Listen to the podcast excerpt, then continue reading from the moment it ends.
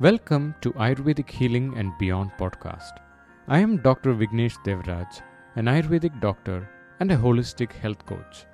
Each week, we share wisdom or interview an inspiring personality to guide you become your healthiest self. Remember, your health is your greatest asset. If you are interested in doing an one on one online Ayurvedic consultation to enhance the quality of your health, please check the show notes of this podcast or visit vigneshdevraj.com. In the consultation, we will discuss the steps to integrate Ayurveda in becoming your healthiest version, be it with food, Ayurvedic herbal preparations, lifestyle changes, and also personalized meditations. What makes Ayurveda unique in its healing approach is its practical wisdom on the concept of Vata. Vata is responsible for prana, the life energy. Vata is responsible for the nervous system, which is the master control panel of our body and our emotions. Hence, in Ayurveda, it is mentioned when you balance the Vata, you balance your life, and the art of healing is actually the art of balancing Vata. With over 15 years of my Ayurvedic medical practice, I have capsulated my experiential wisdom on what it takes to balance the Vata for a modern lifestyle and designed a course called Balancing the Mighty Vata. This course is filled with practical inputs that can be easily integrated into your lifestyle. Please check the show notes of this podcast to get access for this content or do visit drvignesh.teachable.com. A very warm welcome to all of you to Ayurvedic Healing and Beyond podcast. This is your host, Dr. Vignesh Devraj. And this is a special episode because this is my 100th episode after I started my podcasting journey from the lockdown. And as I told you, you know, I'll be inviting a very special guest, a very someone who is very close to me through his works, through his teachings, through his books, and also now that we have his uh, courses online, and that is Dr. Robert Svoboda. And uh, as many of you might have heard about him, people introduce him as uh, he's the first Westerner to come and graduate Ayurveda and also having the license to practice Ayurveda in India. But many of his close friends, who I also personally know, tell me about him as he's a pure Indian soul with an American passport. And he has lived in India for a long time and he's, he's very fluent in Hindi and also quite fluent with Marathi and who knows inside out of Varanasi really pure Indian soul, but he has an American passport that gives him the freedom to travel. So, Dr. Robert Svobodaji, thank you so much for being part of this podcast. It means a world to me to have you here. Thank you, Dr. J, and namaskaram. And uh, Svobodaji, I would like to discuss about the book that you have written, uh, Karma, the Fate or Free Will. And being a Ayurvedic doctor, you know, today being an Ayurvedic doctor, I always say you get the leftover patients of the Western medicine. And many people come with the question, why me? Why do I have to go through this? And why do I have to go through many doctors? And finally, Ayurveda has some solutions, or even if it's not a life changing solution, but Ayurveda gives some solutions there. So, and then they get into path of spirituality, metaphysics, and also they end up with the concept of law of karma. Why is this happening to me? Some people come with the concept, am I a victim? Why did this happen to me? Some people accept this maybe this is the lesson for my life. So then that concept of law of karma it has been a question for many people. What should i understand from this? What is this karma? And how can i understand and how can i input this into my life and learn from this? So this is what i would like to discuss in this podcast Svobodaji. thank you Jay. and I, th- I think that I think that first of all, what's important to remember is Gahana Karmano Gatihi. The gati, the way that karma moves, the reasons why things happen, they are Gahana. They're very, very deep. They're very difficult for people like you and me, who are human beings, to understand. Mm-hmm. Um, and just in that example that um, that you you gave just now and this has been something that's been true really maybe it's even slightly less true now, but it was true when I started the Ayurvedic College back in 1974, almost 50 years ago, that people came to Ayurveda only after they had exhausted all of their allopathic options. So true. And of course, one of the important reasons for this is that people go, and I, and not everyone, but many people go to allopathy because it offers a quick fix. It offers immediate results. Of course, as is often the case with many things, fast results may not last very long. Mm-hmm. Fast does not always last. And so it is part of the it, it, it, it, we have to think that for those patients it is part of their karma to have to undergo many different kinds of interventions before they come to ayurveda that will encourage their entire organism to be transformed mm-hmm. another aspect of that reality is that m- many people simply do not want to acknowledge what is reality. And the reality is if you do not eat properly, if you do not exercise properly, if you do not get good sleep, you will not be healthy.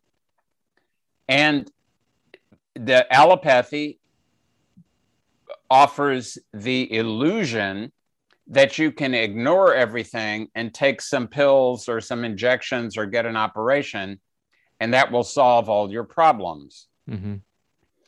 And what it will do is solve some problems, and maybe it will it will uh, uh, allow you to ignore other problems. But if you do not do the things that are essential for keeping you healthy, at some point, nothing is going to work on you except going back and trying to become healthier again, which is what Ayurveda is all about. Now, I think we also have to consider the the the fact the the the even bigger picture um, of why it is that Ayurveda, and not just Ayurveda, in India there are many medical systems, but if you think of Ayurveda and Unani and homeopathy and naturopathy and Siddha, people only go to them when they uh, can't do anything else when they when exactly. they have failed with allopathy so what must be the karmas of these other medical systems that they only get the the patients who have become very chronic and who will take a long time to be cured so there must be some other, some in, in, in not just simple karma, you know, one person's karma is not simple, but compared to the karma of an entire country or a medical system or a planet, then that one individual, that karma is very simple compared to this much more complex sort of karma. Hmm. And I don't think we can, I don't think there's any way to know why this is the case but I think it's worthwhile noting that it is the case that if you elect to become a Vaidya, an Ayurvedic doctor, you should understand that people are going to look at you in a particular way. And that way may will differ from person to person. Some people will say, huh, he did not get enough marks to go into the allopathic college. That's why he went to the Ayurvedic college. Mm-hmm. And when I went to, when I attended the Tilak Ayurved Mahavidyalaya in Pune uh, almost 50 years ago, that was the main reason that 90% of the students went there. They mm-hmm. wanted to go to allopathy, but they didn't get enough marks in the exam. And so they came to Ayurveda instead. So many people will think that. Many people will think that, huh, this person is some sort of very traditional, orthodox Hindu who is who is uh, uh, only going to expect me to be very orthodox in a particular way, even though nowhere in Ayurveda does it say that you have to be Hindu or that you cannot be Sikh, Christian, Buddhist, Jain, or any or an, an a, a Gnostic even, mm-hmm. an atheist. It the Ayurveda is not at all about sectarianism, but some people will think that way. And so the the karmas are working in all directions at all times and understanding why certain things work is is a very difficult thing to do because the system itself is built into the fabric of the universe hmm. even modern physics has has acknowledged that there is there is a fabric of space time and each one of us is interacting with that fabric in, spe- in very subtle ways. Hmm. And we refer to that as akasha. So that manifest man, first manifestation of space time in the Panchabautic Vishwa that you and I are living in, in the in the universe made of the five Mahabhutas, the five elements, that first element is akasha. Without space time, we would not have anything else. Mm-hmm. And karma is being, the traces of karma are being stored in the fabric of space time. So they are available at all times in all places. Some places, those, uh, those traces are stronger. Some places they are weaker. And that's why at certain places and times, there will be a greater influence of your karmas or even someone else's karmas on you. And your someone else's karmas can have a strong influence on you if you have a particular kind of Rananubandhana with hmm. them. Rananubandhana literally means the bondage, anubandhana, of rana. And hmm. rana means debt. In this case, it means karmic debt. I took something from you in the past, you took something from me. Now there is a, a, a situation where there has to be, I have to return something to you, and you have to return something to me. I think many times people think that karma is very linear Hmm. It's, oh, I owe this to this person. I will pay this person, and that will be the end of everything. Not necessarily, because there may have been many of these exchanges that now have to be worked out.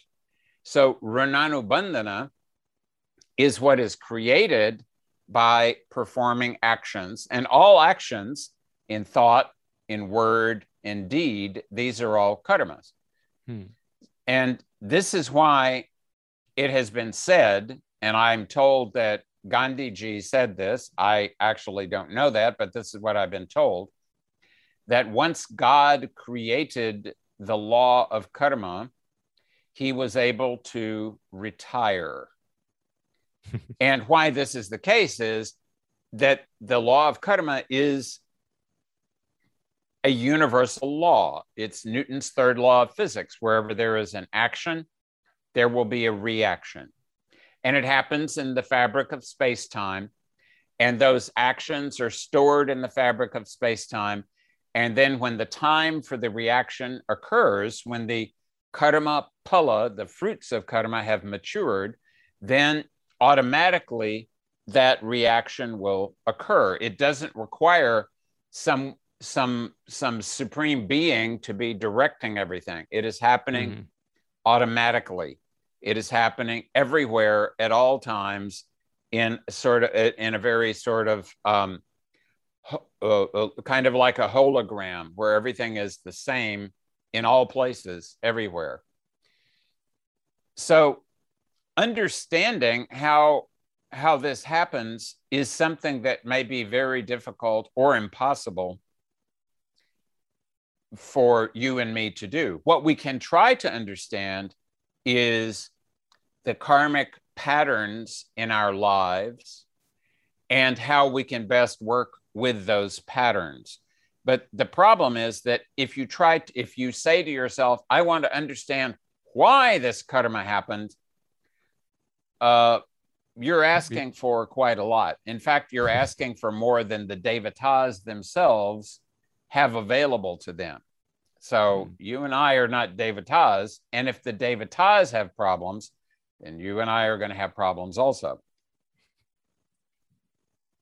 There's a very fine story that my mentor, Vimalanandaji, liked to tell about Indra, Bhagavan Indra, the king of the devatas, and his parrot, his shuka, his tota.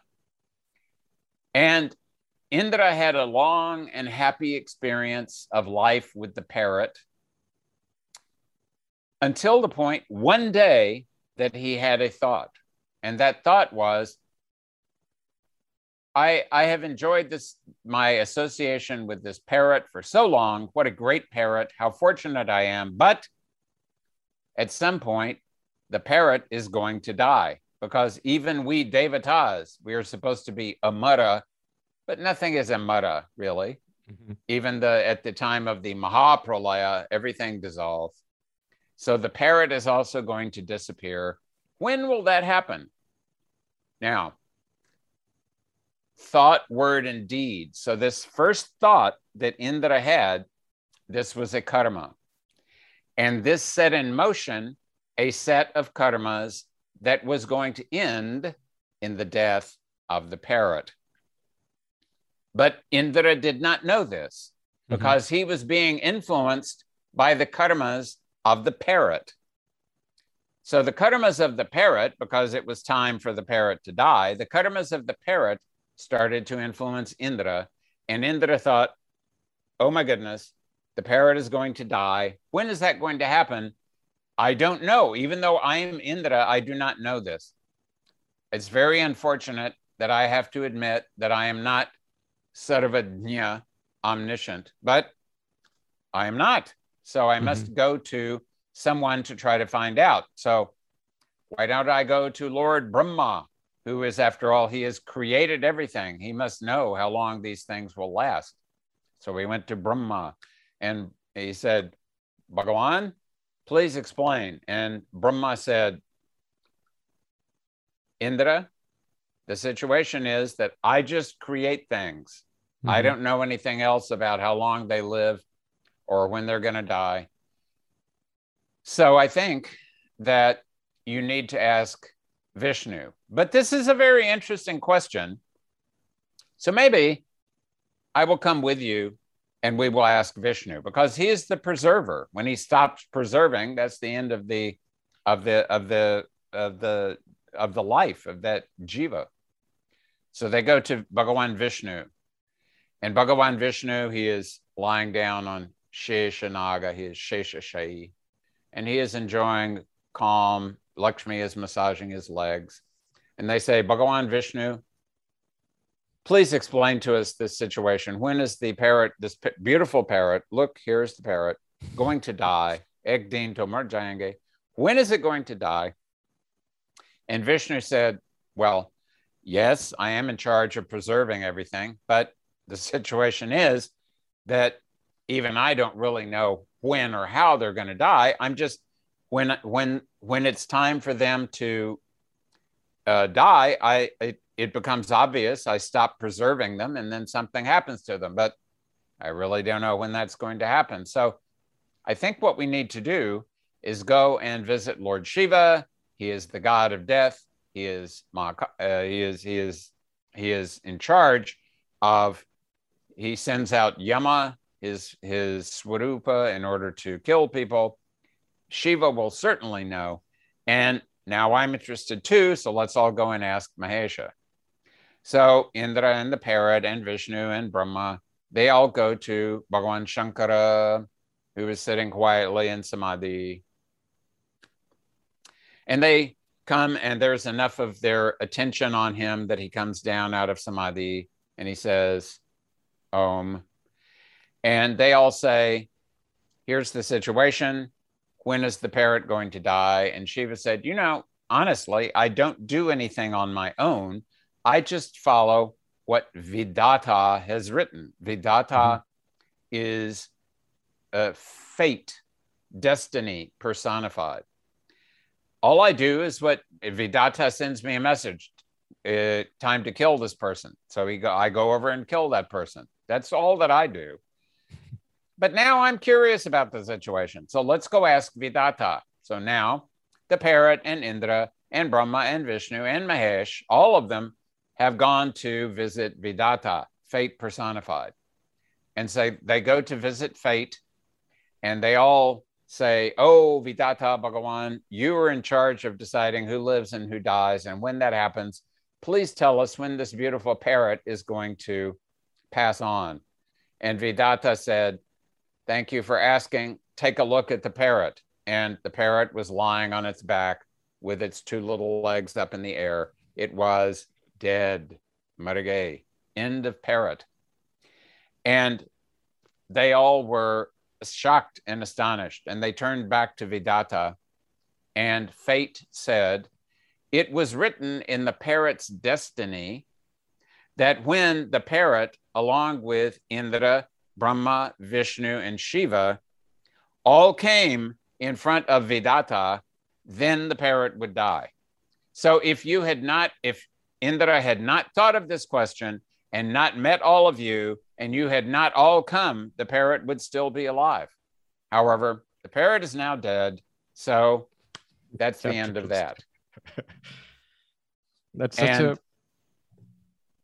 That was the end of that. Uh, uh, that's such a powerful story. I mean, uh, when we read that, two questions come to our mind like is everything already predestined or to what extent do i have my free will. I mean this is the question that we always go. And like in uh, in in that book fate of free will you have written there are some parts uh, people believe that if you are sick you should not go to a doctor because you're going through the sickness because it's your karma. But then ayurveda people came and told maybe finding that doctor was also part of your karma so you came for your treatment. So this was again another way of looking at it like it's not that you have you're suffering because of your karma but finding a healer and going through that healing is also a part of your destiny i mean so when we look at these two where do we understand what is it my free will and where is fate like you know there is a statement uh, which i love uh, but it's by a person called Reinhold Niebuhr. Uh, grant me the serenity to accept the things I cannot change the courage to change the things I can, and the wisdom to know the difference.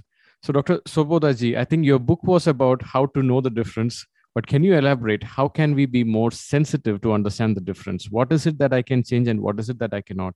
What is the karma that I have to go through, and what is the karma that this I can relinquish and also to use my free will there? And this is an excellent question. And of course, it is a question that people have been asking for thousands of years, and mm-hmm. there is still no one answer.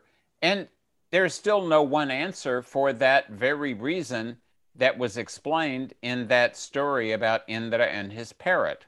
Exactly. If it is my destiny to experience something, then no matter how many times I try to figure out what to do, all of the directions will point me towards doing what I have to do. Hmm. So uh, there was a famous story about uh, the uh, Indian film actor Dilip Kumar. I forget his real name. Let's just call him Dilip Kumar.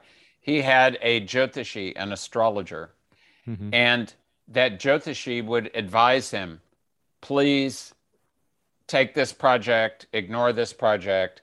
And by following this, this advice of this astrologer, Dilip Kumar, well, Dilip Kumar was a great actor. He was in many classic films. Mm-hmm. He became very famous. He accumulated a good amount of cash. And then he said to himself, I want to, it's, it's, it's great that I've done all of this acting, but I want to be a producer myself. And he came up with a project and he took it to the astrologer, and the astrologer said, Absolutely, it's going to be a big hit. And Dilip Kumar made the project. and it was a total flop. All of the money gone.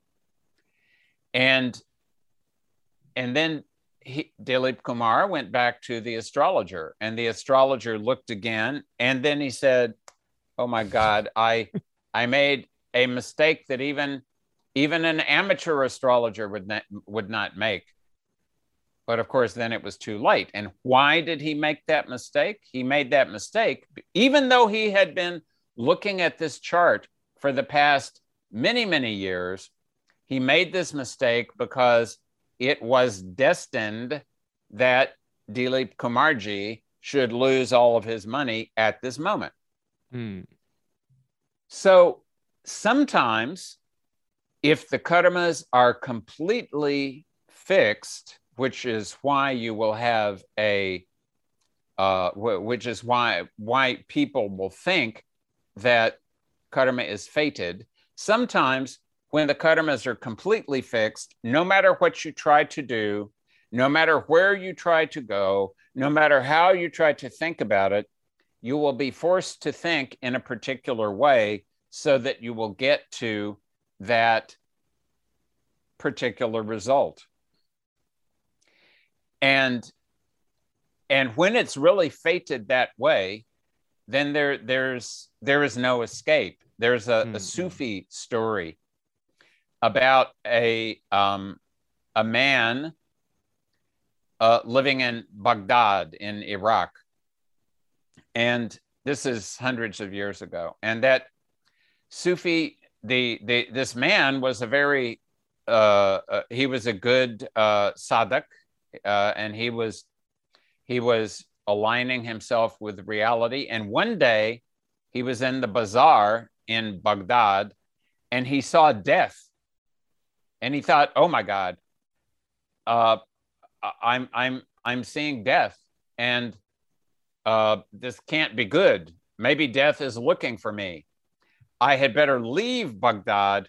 I will go to Samarra, and that will be far away from Baghdad. He will never be able to find me over there."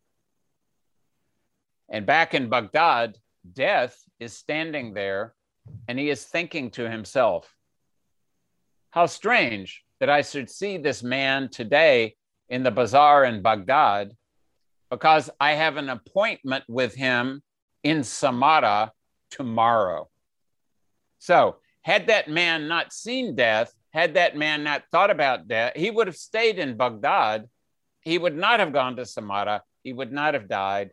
But the very fact that it was time for him to die, he saw death he thought, I'm going to save myself by going to Samarra. And all he did was put himself in the place where death could take him away. Mm. So, this degree of karma is what we call in Jyotisha drda karma. Drda. And drda is a difficult word to say because it is a difficult concept. Drda means fixed, solid, immobile, can't be moved. Dhruva was a very had Drida Vishwasa in Lord Vishnu. That's why he is Dhruva. He is also he is stable.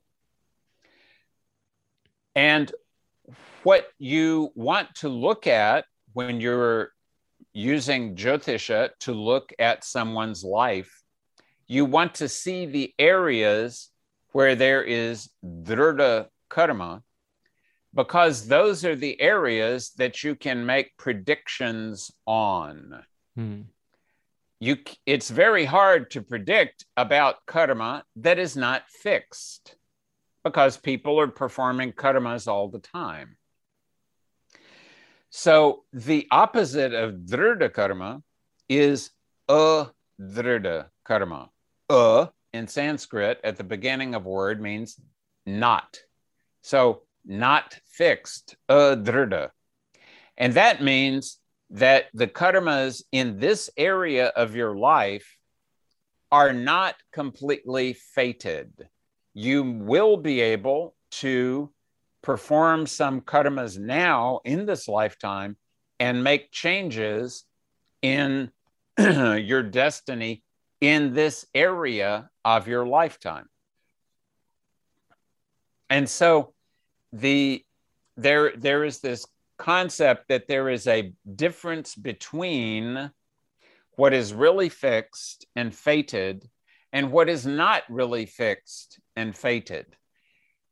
Uh, one of the problems that I've seen talking to people about Jyotisha over these past, um, I mean, I've been studying Jyotisha since 45 years now, um, is in India, most people believe that everything is fated, that, at, that everything is written down in the horoscope and you can see it and it's obvious and your life is going to be like that whether you want it to be or not.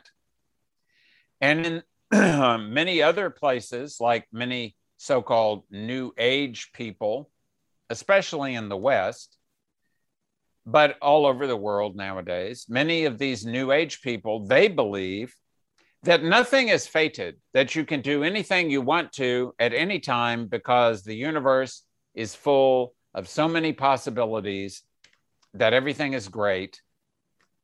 And both of these extremes are not accurate. The real accurate reality is that some things are fated and some things are not fated. Hmm. Now the question comes how do we figure out which things are fated and which things are not fated? And that is not so easy. um, in Jyotisha, what we do is we look for something that we call in English confluence.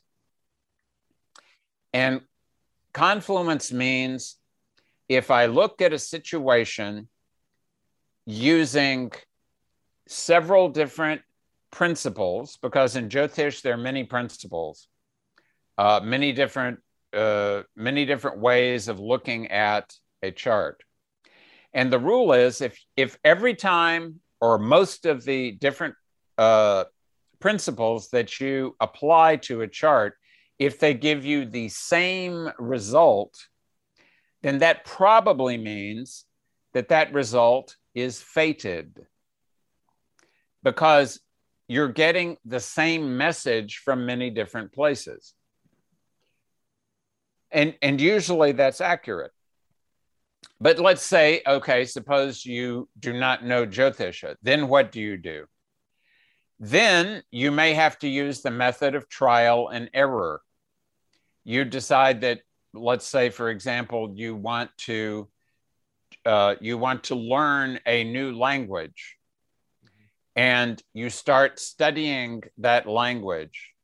And if you get good results easily, and then you continue studying it for many months and years, then you and you speak it regularly, then there's a good chance you will learn that language. Mm-hmm. But sometimes it will happen that even if you study that language for many years and you have many people trying to teach you and you and, and you are working very sincerely and very hard, and you still cannot pick up that language, that means either that it is not in your destiny to learn that language, or it is not in your destiny to learn any other language. Hmm. So the method of trial and error is the method that you may have to use unless you have something like Jyotisha to assist you, or maybe you have some guru and then you can employ what we call aptavakya. You can get advice from someone who is very knowledgeable about karma and they can tell you that this is in your destiny or not in your destiny.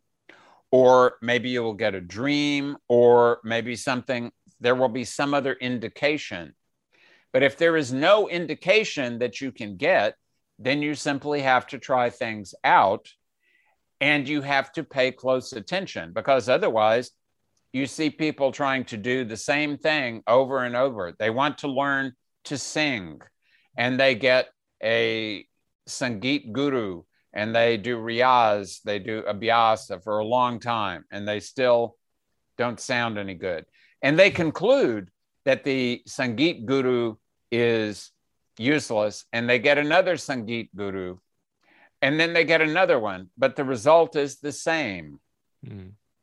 If you keep getting the same result again and again, there are only two possibilities.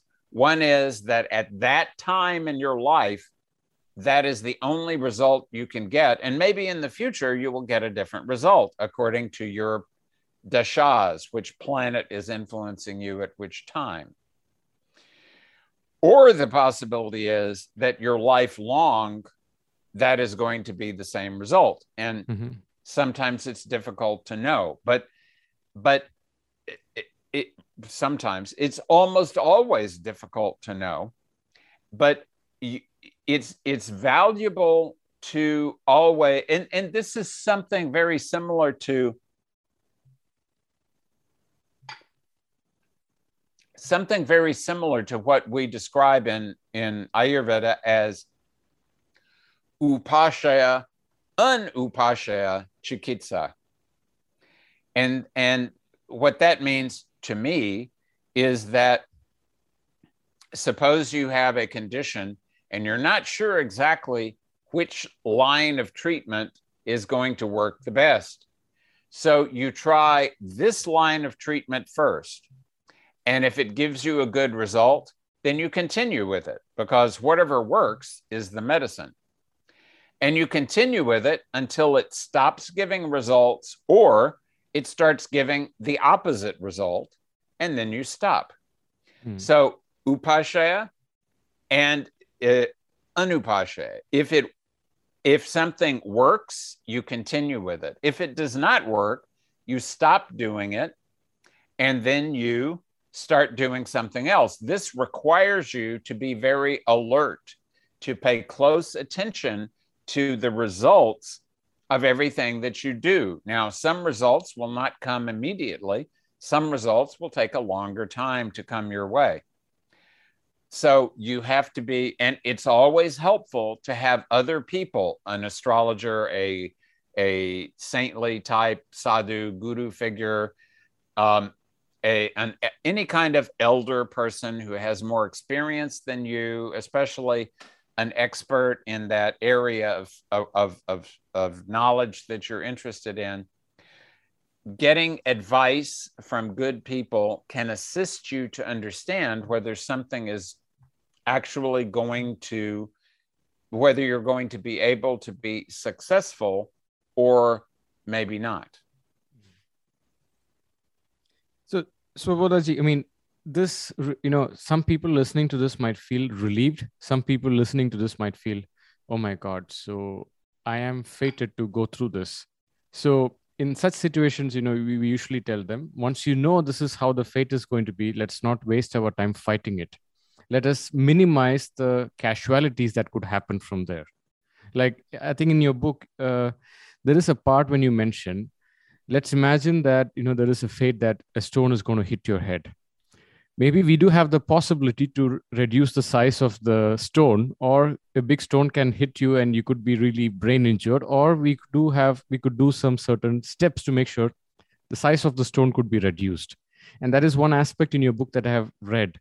So even though some fate can be possible but you also mentioned that we do have the possibility to minimize the whatever the risk. And also there is a statement that you mentioned of Voltaire. As Voltaire used to say, you may not be able to alter the cards dealt to you in the game of life, but you certainly have control over how you play them.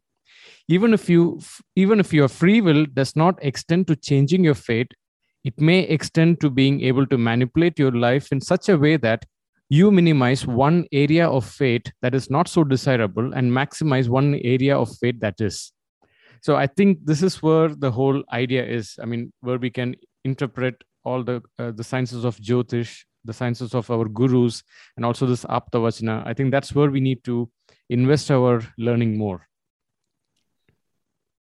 The the this this is why it is so important and this is why it has been emphasized again and again by expert people that during Kali Yuga, the most important thing to do is to repeat the name of God Hmm.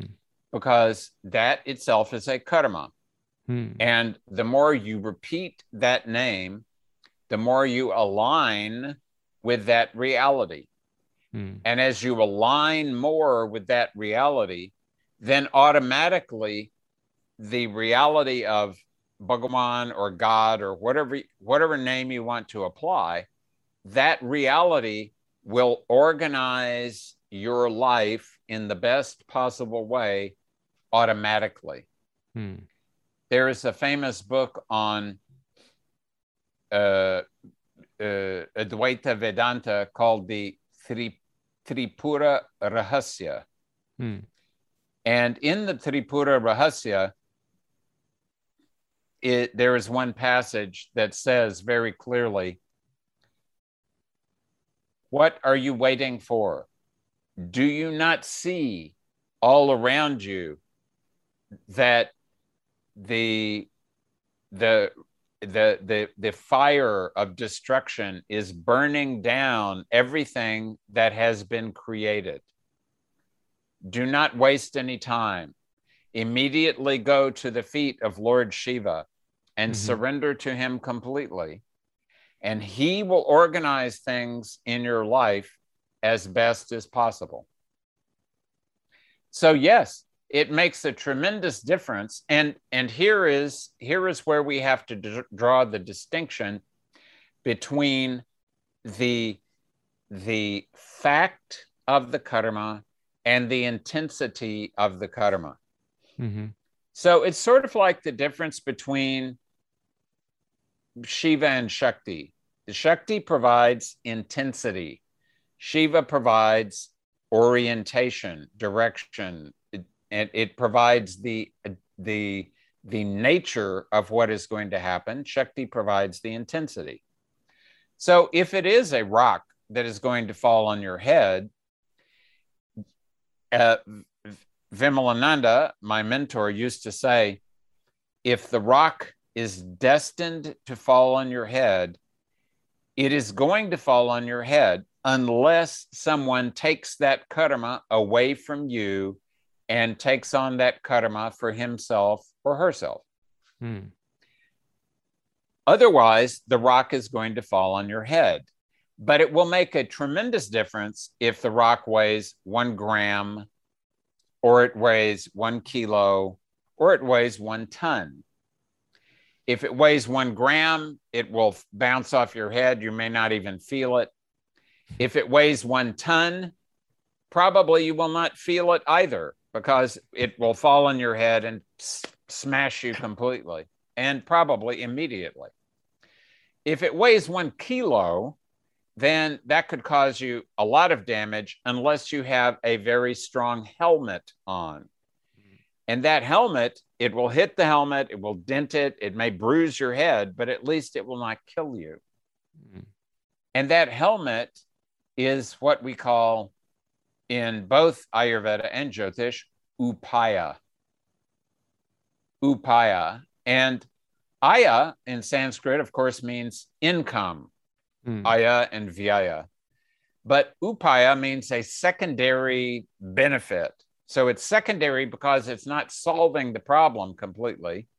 It's secondary because at least it is mitigating the problem, it is reducing the problem.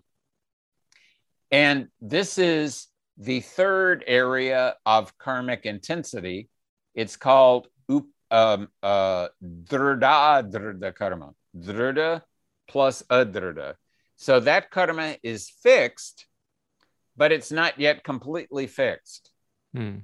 Let's say you painted the room, you painted your room, and then you realized, oh my God, this is the wrong color. I don't know what I was thinking. It must have been in my karma. What do I do now?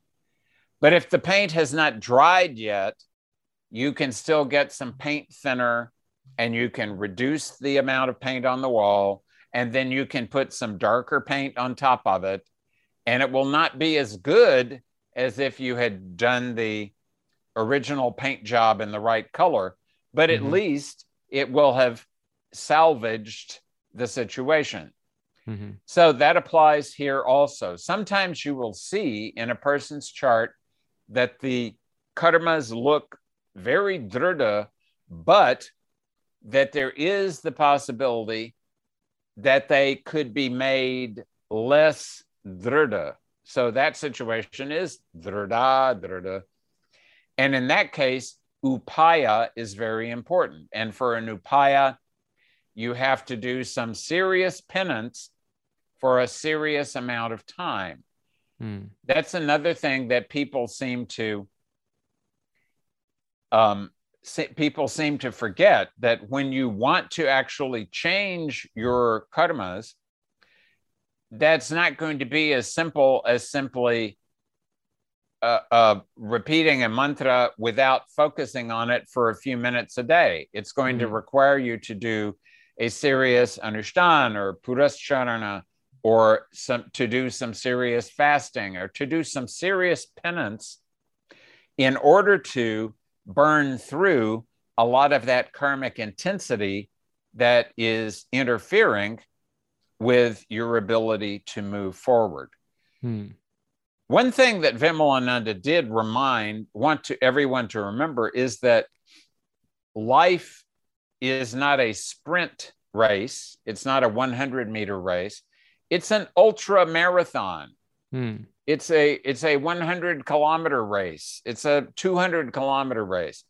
You have to move slowly forward. He also used to say that remember, if you were walking on the road, the road is never going to get tired. You are the person who's going to get tired. Mm. So if you really want to transform your reality, you don't want to get all excited and do some very intense things for two months and then go back to your previous pattern of living. Mm. You want to start doing the right things for yourself and keep increasing your momentum until you get to a place where you feel like you are doing as much as you can. And then you keep doing that much, and you just keep doing that much indefinitely. Because if it is giving you good results, you should not stop Mm. until it stops giving you good results. But with the name of God, once you start getting good results, you will s- continue getting good results. Now, in that regard, Vimalananda also said, remember that when you start repeating the name of God, the first thing that's going to happen is you will become more miserable. Mm. And that's because God is going to start causing these not so good karmas to manifest so you can get rid of them so that you can be free of all of this heavy weight of karma that is on you. Because if you did not have a heavy weight of karma, you could not possibly have been born here in Mrityu Loka. Mm. You have to have very serious karmas to be born in Mrityu Loka, which I is where we are right now. I think that analogy that when you start, uh, you know, doing the sadhana or the penance or calling the name of the god to burn through the karmas, it gets worse before it gets better. I mean, when people come for panchakarma treatment, uh, I tell them when they undergo the treatment, it gets even worse. They feel more tired. And I give the analogy when you're washing the plate, it's going to look really messy till it becomes clean at one Yes. Yes. That is an excellent analogy. Mm-mm. That, yes, you enjoyed the food and it was very tasty. And then you look at the all of the plates and all of the pots and all of the pans, and they're all stacked up there. And that's not so attractive. But the fact is that you have to go through all of that, and then you will be able to cook another meal and have another enjoyment. And you may as well start doing it. And if if you can't do it all at one time, then do this much now, and then then do this much, and then do some more, and then it will be finished. Hmm.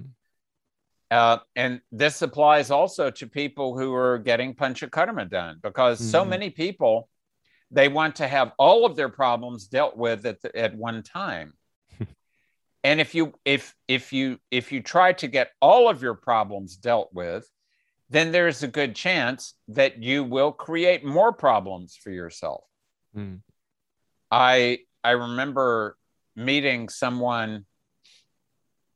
This was a number of years ago, um, and th- this person had been it, w- it was an uh, a, a, an American had been studying with um, a well known at that time uh, Vaidya in India, and they had been doing very intense panchakarma on themselves, and and as part of this process, suddenly there came up from the uh, in uh, a manifestation in this person's body of a skin problem that they had had when they were very small, totally forgotten about, and this skin problem had come up, but at a moment when the body was too weak to go through the whole process of letting of having it come up and then throwing it out. So it had come up but it had not been thrown out. And then it had got stuck in the sort of Trishanku kind of of a star Mhm.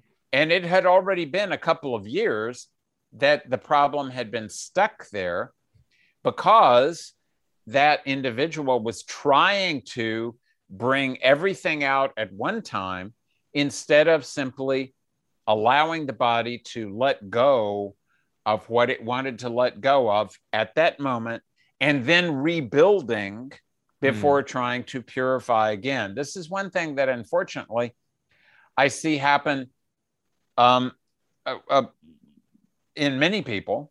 Um, they focus on purification, on shodhana, but they forget about the shamana. They forget that in Ayurveda, if you spend X number of days in shodhana, you have to spend at least X number of days performing shamana so that there will be first there has been kshaya, there's been reduction of the body, and now there has to be vriddhi. Now you have to rebuild the body so that it will be well enough integrated so that you can purify it again. I think there is a beautiful statement that rightly gives this analogy. There are no incurable diseases, only incurable people. I think people want it super fast. Yes, I believe that that is an Mhm. excellent an excellent saying Mhm. That the disease every disease can be cured whether it can whether that disease in you can be cured that's a different question but any disease that has arisen can be eliminated but we may not be able to eliminate it from you Hmm. because how you and the disease interact is a different thing than just the disease on its own. And so, just few more questions? I mean, in your book, uh, Karma, Fate, or Free Will, um, you mentioned that sometimes it could take up to seven generations to let go of the karmic inheritance of our ancestors. Like, you know, we could have 50% from the mother, father, and 25% from grandparents and things like that. So sometimes people ask, I don't know why I have these cravings. I don't know why I have these patterns. Sometimes it could be something from the karmic inheritance from my ancestors. I mean, logically, we could understand. Like sometimes I've seen parents come and say that I could not achieve this, so I want my son to achieve this for me. Right. And if they're dead, you know, we could continue that. So, same way, we could also inherit that certain patterns that we did not choose it consciously in our life, but it could be it's already predestined.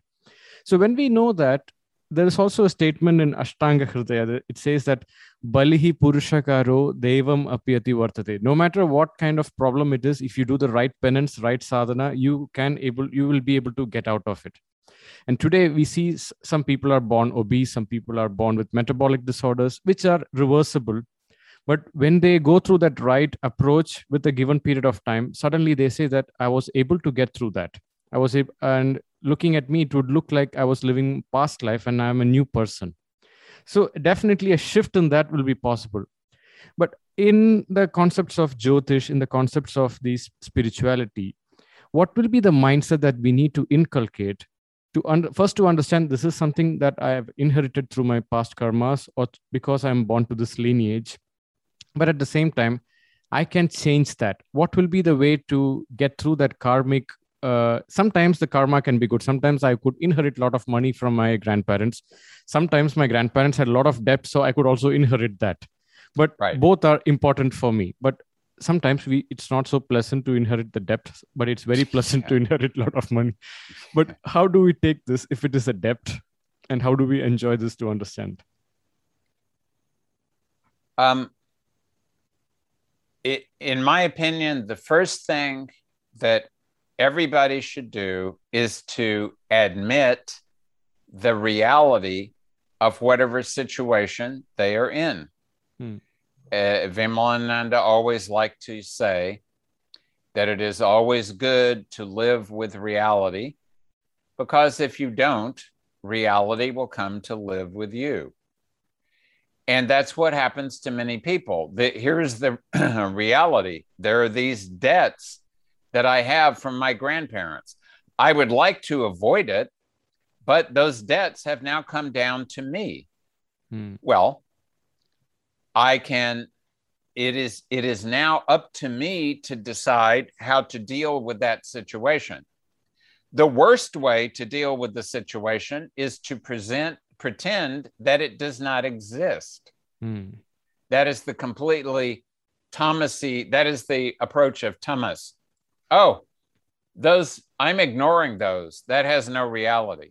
Meanwhile, the interest is increasing and the court believes it has reality. The government believes, the bank, they all agree that it has some reality. But you say, no, everything is fine until one day you are arrested because you have been ignoring all of the all of the messages that reality has been trying to send to you. Then there's the approach of rajas. oh i must deal with this immediately. I will work very hard. I will pay it off as quickly as i can. But then you you work so hard that you damage your health. You damage your relationship with your family because you ignore them. You it, it, and by you you decide that what you're going to do is solve this problem immediately but by solving that problem you create three other problems that's more the excess rajas approach to things be overactive Hmm. Whereas the approach of sattva, sat meaning true or real, is to examine the situation carefully. Here are these debts. I may not like them, but I'm responsible for them. Hmm. But I can't pay them off all at once. It might take me 20 years to pay them off. But at least if I pay them off this much a year over 20 years, after 20 years, it will get paid off. Meanwhile, I can take care of my other responsibilities to myself, to my family, to whatever my job is. I can take care of everything without making anything, uh, with, without neglecting anything. It will require focus, it will require determination, and it will require the ability to keep moving forward even when things are challenging. Now, today, of course, people have a much shorter attention span. Hmm. They, and part of the reason, of course, is because of screens like Mhm. this. They have a shorter attention span because they always want to know what n- new Navinam, navinam, kshane, kshane.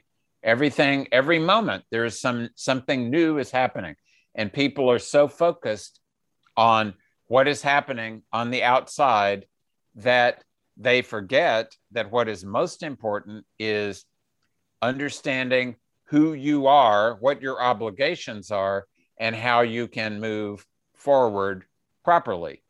One of the greatnesses of India is that they have not focused so much on how great life is.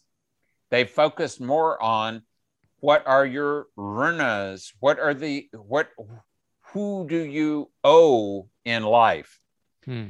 And you have a matru runa, you have a debt to your mother, you because she gave you life. You have a pitru runa, you have a debt to your father because you have his gotra, you have his lineage, uh, and you are in his family. You have a debt to your guru, you have a debt to the vidya that you learn. You so there are many debts that you have, and and those are those are even even the to, many of them are separate from the personal karmic debts that you have. These are generic debts that everyone who is born has. You have a a debt to the the prithvi, the land where you were born, and to the language that you speak, and to the culture that you're brought up in, and to the devatas that you're to your ishta devata. So, being aware of all of these karmic obligations that we have, and understanding that if we pay back a little bit of each obligation every day, then that is going to that is going to every day benefit us as we move forward through life. It, as Charakacharya says um, in his chapter on Rasayana, in his Chikitsasthana, that uh, yes, there's all these substances that we can use for Rasayana, but a person who speaks the truth and uh, ob- observes the various restrictions that are necessary for life and and in, then takes in and displays all of those good gunas that we require in order to live properly that person just by his or her achara by behavior is rejuvenated every day that's the mm. achara rasayana so each one of us, that if we are paying attention to what we know that we owe, to the debts that we know that we have, and we pay back each one a little bit every day, then over a period of many years, there will be a tremendous transformation in the karmic perspective of where we started and where we have got as a result of being focused and disciplined and diligent. So I, I think that all too often what happens is people decide that they must try to change something in themselves that doesn't seem to be changeable. Hmm. But if it is not changeable and you have tried to change it, try if you make a sincere attempt to change it, let's say three times, you make a sincere attempt over a period of time to change it, no result. You say, okay, maybe it's not the right time. You wait a year or two, you do it again, no result. You say, okay, maybe it's not the right time. You wait again, you try it again, you don't get any result, you have to start to think that maybe you're not going to get a result in that area of your lifetime. Hmm. And there probably are other areas in your life that you can put in that same amount of effort and get a much better result. So, why not put in extra effort over in those areas where you are getting results and keep getting results until you're not getting so many results anymore and then move on to something new but the the um, i forget what that saying is but it's sort of like the definition of insanity insanity. Thank you. Doing the same thing and expecting different results. and expecting a different result. Yes. So we have to think of that as being insanity. Mhm.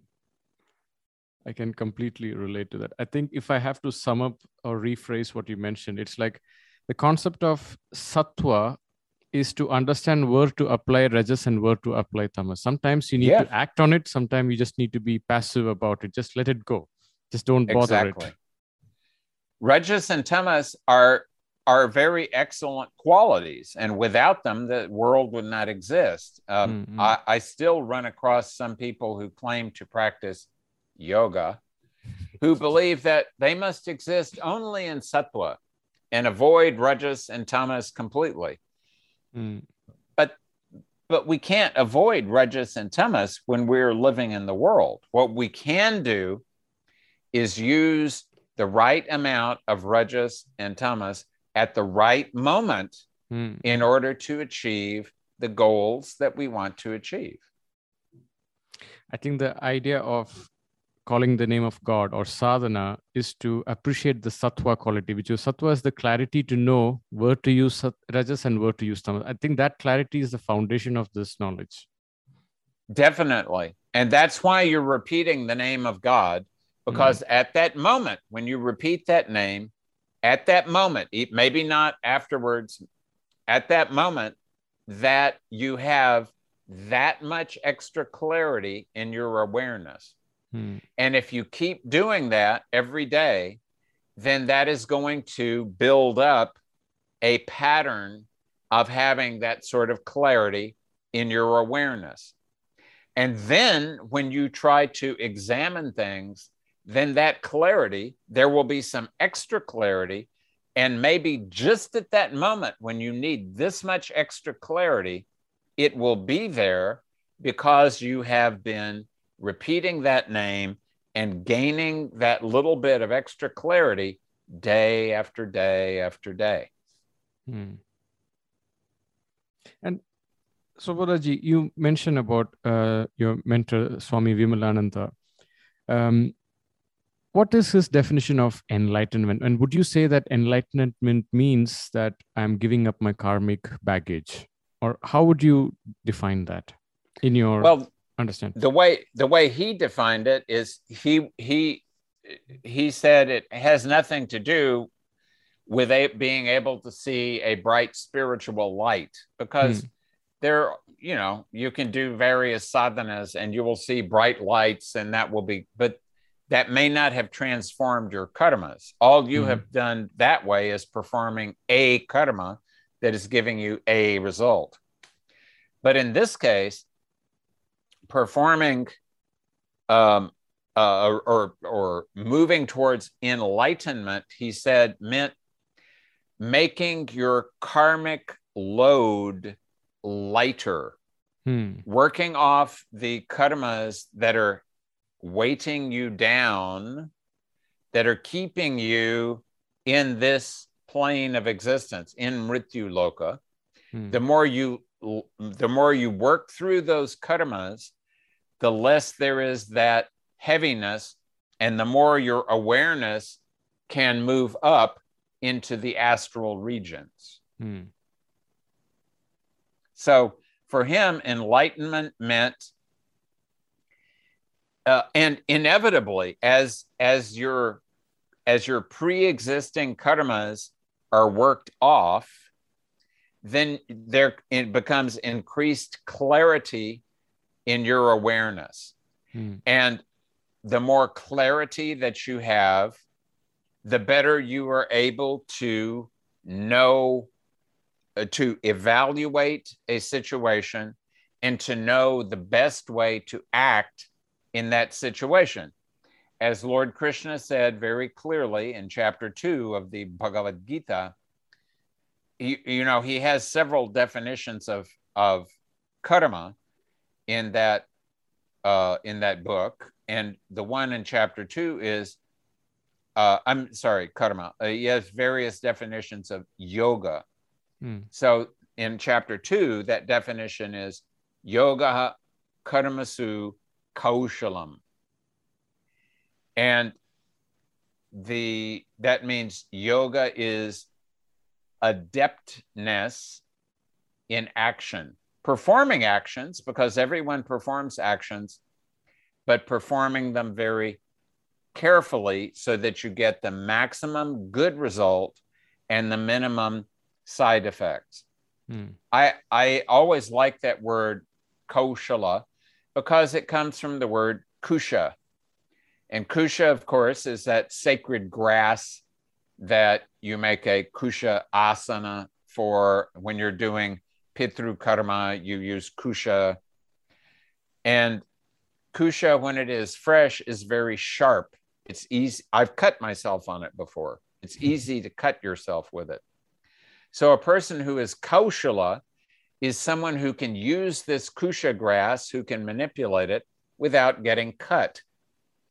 So yoga means to work with your personal karmas in such a way that they don't cut you, but instead you create something beneficial out of them.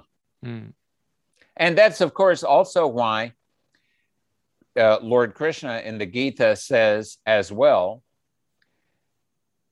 karmanye va dikaras te ma paleshu kadachana.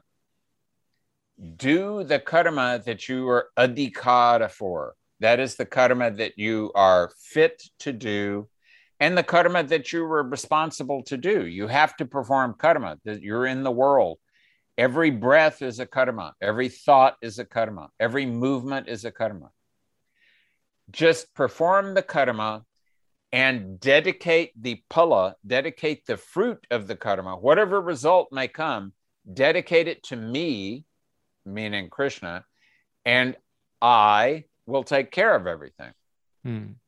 So this is the the the reason why we have karmas is because we identify an action as belonging to us.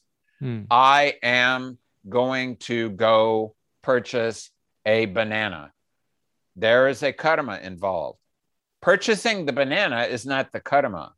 Identifying myself as the purchaser of the banana is the karma. So if you say, Bhagavan Krishna has provided me with money, Bhagavan Krishna has provided me with hunger, Bhagavan Krishna has provided me with that nice lady over there who's selling bananas, and I'm going to bring these all together, and I'm going to therefore have a banana, which I'm going to eat as I offer to Bhagavan Krishna and to the Agni that is in my stomach. I am Vaishwanara. And then the karmas are much less because you are not always identifying yourself as I am making money, I am buying things, I am very clever. All that I ness is creating more and more karma that is keeping you stuck where you are. Hmm. The word kush also in Hindi means happiness. So it, it means that you're using it for the yogastu karma kaushalam. Uh, I think it's a way of getting happiness because you're being detached from the negative effects. Yes. And that's tr- that, that's the effect of true happiness also. Mm, It's it's people i- you know in the i think it's in the Srimad bhagavata they talk about the three different uh, varieties of sukha Mhm. we have the s- sukha that ha- is mostly associated with sattva Mhm. and that sukha is first there is dukkha and then there is sukha first you pay off your karmic debt and then you enjoy because now the debt is paid off you don't have to think about it Hmm. the approach that is influenced by rajas is first you enjoy and you keep enjoying and you don't worry about the karmic debt until it becomes so large that you cannot avoid it anymore. Hmm. but at least you had some pleasure.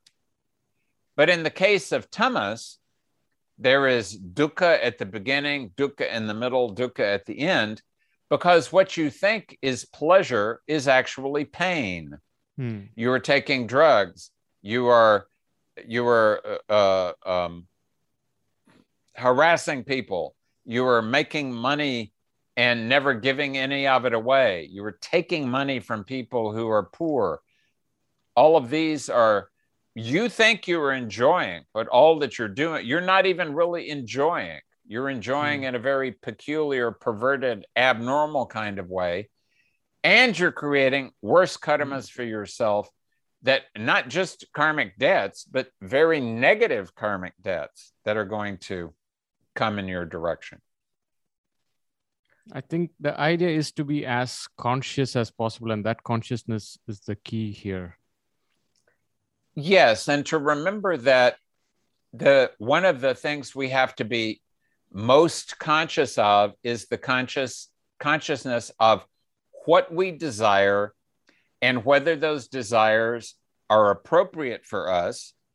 And and and whether we can simply say bhagawan uh, this is what i desire. I don't know if it is good for me or not. Please you organize things in my life in such a way that if it is good for me that i will have it if it is not good for me, please don't let me have it. This, this is a perfectly uh, reasonable and equitable way to, to communicate with nature or providence or a Bhagawan or whatever you want to call it, the universe. Mm-hmm. Because what you're saying is, this is my desire, but that's what I want is what is the right thing for me. Mm-hmm. What most people think of is this is my desire. And because it's my desire, it must be the right thing for me. Otherwise, why would I have the desire? Forgetting that you have the desire because of your previous karmas. Otherwise, mm. you would not have that desire. And unless you are sure that those karmas were all good karmas, then you cannot be sure then that desire is going to be a good desire for you or not. Mm. So this is why, you know, there are there there is the famous yogi, uh, uh not yogi called Goraknath. Mm-hmm. And there are many sayings of Goraknath in the world. And one of those sayings is, Bina mange sumile dud, mange sumile pani, kenche se liye khun, ye Gorakhbani. So what Gorak says is that if you don't desire anything, nature will feed you milk because the milk comes from the mother for the baby. The baby is not doing anything to demand uh, to or to tell the mother that she has to provide him milk or she's going to take her to court and see that that milk is delivered whether she wants it to, to be delivered or not no the baby is simply helpless and the mother is delivering milk out of the goodness of her heart. And if you re- remain calm, everything that you need and you trust the universe, everything you need will come to you. Hmm. If you ask for something from the universe, the universe will not give you milk, but it will give you water. Hmm. I mean, nowadays things are different, but in the past in India, no, it, it was the the an unwritten law that if you asked anyone for water, they had to give it to you. Mm. And I mean, most of the time, even today, if you ask someone for water, they will say, "Of course, I will give you water," because because that same person, if they were in a place where they were very thirsty, they would want someone else to give them water. Mm-hmm. But that's what the universe. That's what the when you ask for something from the universe, milk is nourishing. Water is not nourishing, but definitely will keep you from dying of thirst. That's mm-hmm. better than uh, that's better than dying of thirst, but it's not as good as milk. And the third thing is if you grab for something, you don't even say, I would like this, please give it to me. You say, I am taking this. When you take something, then what you get is blood. Mm. Because when you take khun kabadla khun, when you take blood, then you're going to have to pay back in blood. It's a very mm. strong karmic exchange and very violent and very damaging. It will be damaging to whoever you take it from now. It will be damaging to you whenever the time comes to pay it back. So, taking things and assuming that you have the right to take them, that is a big karma that you eventually are going to regret. I think that's why there is a beautiful statement in your book where you mentioned maybe not getting what you really, really wanted is could be the best thing that could happen to you. I think that's exactly what it is. There's a there was a famous Christian saint um, in Spain, Saint Teresa of Avila, mm-hmm. and she said, "More tears have been shed over answered prayers than over unanswered mm-hmm. prayers. Mm. So once you you desire something and you get it, and then you realize, what was I thinking? Why did I want that in the first place? And now mm. I have it, and what am I going to do with it now? So honestly, the best thing is to desire that God organize everything for you, God or the goddess or wh- whoever you have faith in, and let that come your way. You do mm. the work that you need to do in the world. And for everything else, you rely on the universe, have faith, have vishwas, have shraddha, and automatically what you require will come your way. That's fantastic. And today, looking at the way you know we are creating a lot of bloodshed and karma, there's just one last thing that I would like to ask you is how do we use this wisdom of karma when it comes to forgiveness because i'm sure you know somewhere or the other we get hurt by others or we are also hurting others.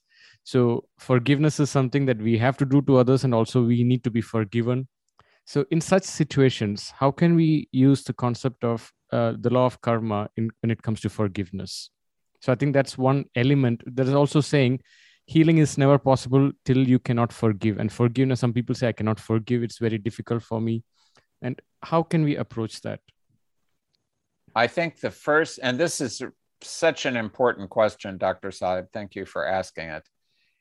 I think the most important thing that people need to remember, first understand and then remember, is that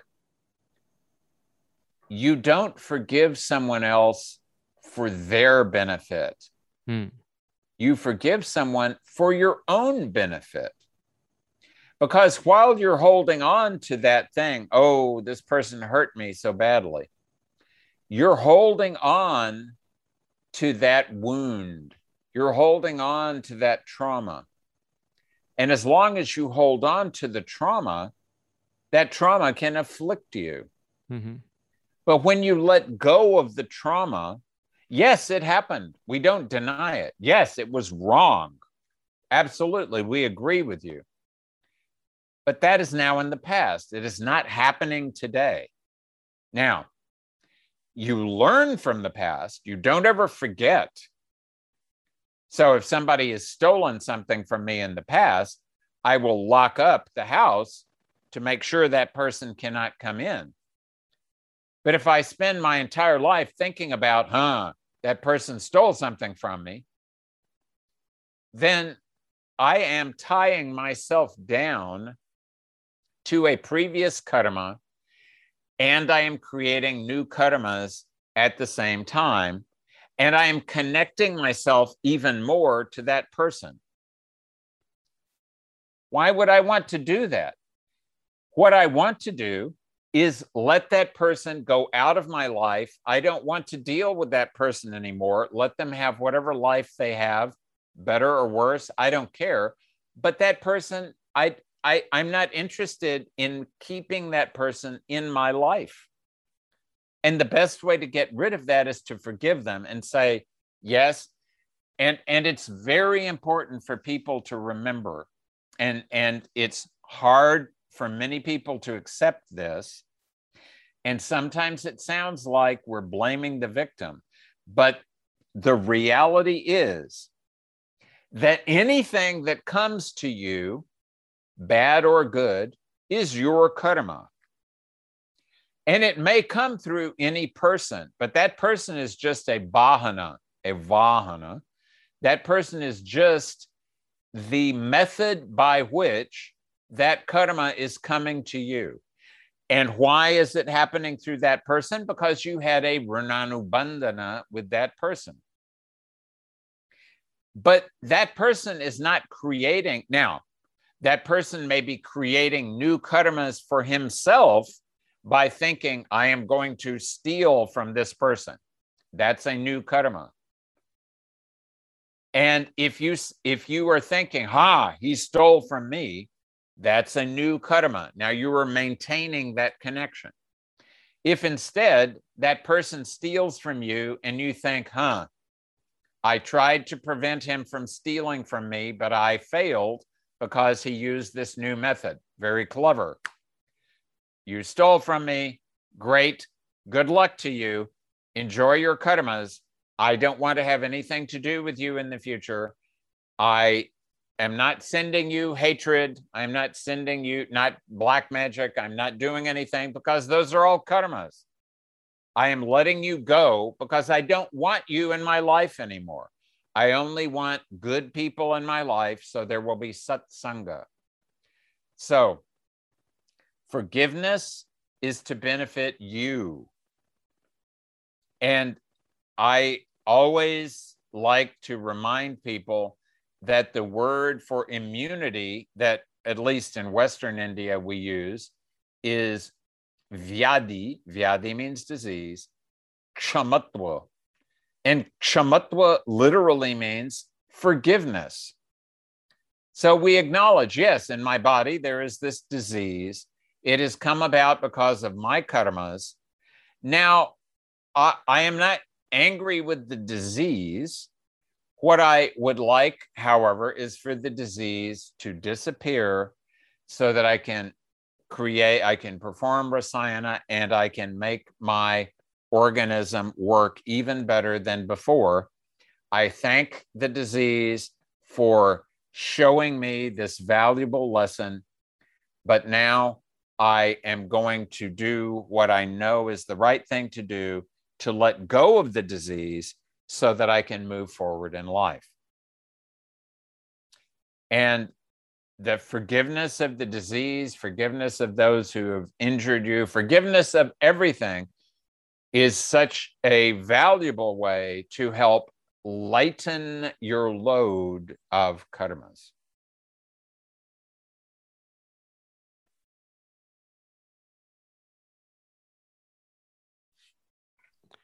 I I thought the word kshamatva means uh, it is tolerance, but then actually, yes, it's also forgiveness. That's so rightly. It, it is tolerance, but yes. I like to I like to yes, extend yes. it a little further to make it. You know, yeah. tolerance is like the first step in forgiveness. Yes, that's so true. And I think, uh, and also, you do the forgiveness is not for the other person; it's for you. It's like there is a statement: "Don't kill the messenger just because you don't like the message."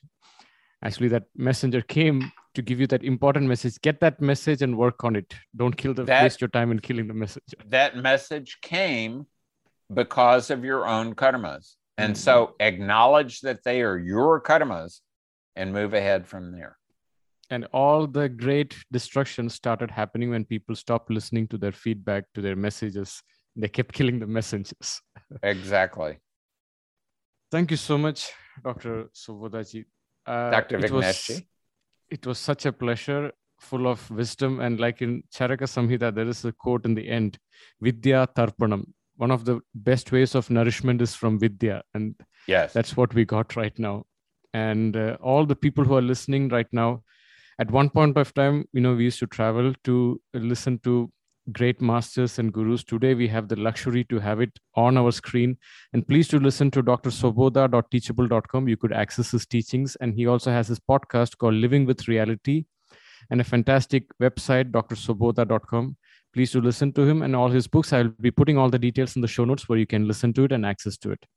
Thank you, Svobodaji. And when you come to India, please do visit Sitaram Beach Retreat. It will be an honor for me to have you as a guest for us. Thank you. God willing, I will I will come and do that one of these days. And thank you very much for inviting me for this 100th podcast. And may I wish you all the best for your next 100 podcasts. Thank you so much. Thank you for listening to Ayurvedic Healing and Beyond. If you loved and enjoyed this podcast, please do subscribe, share, and review us.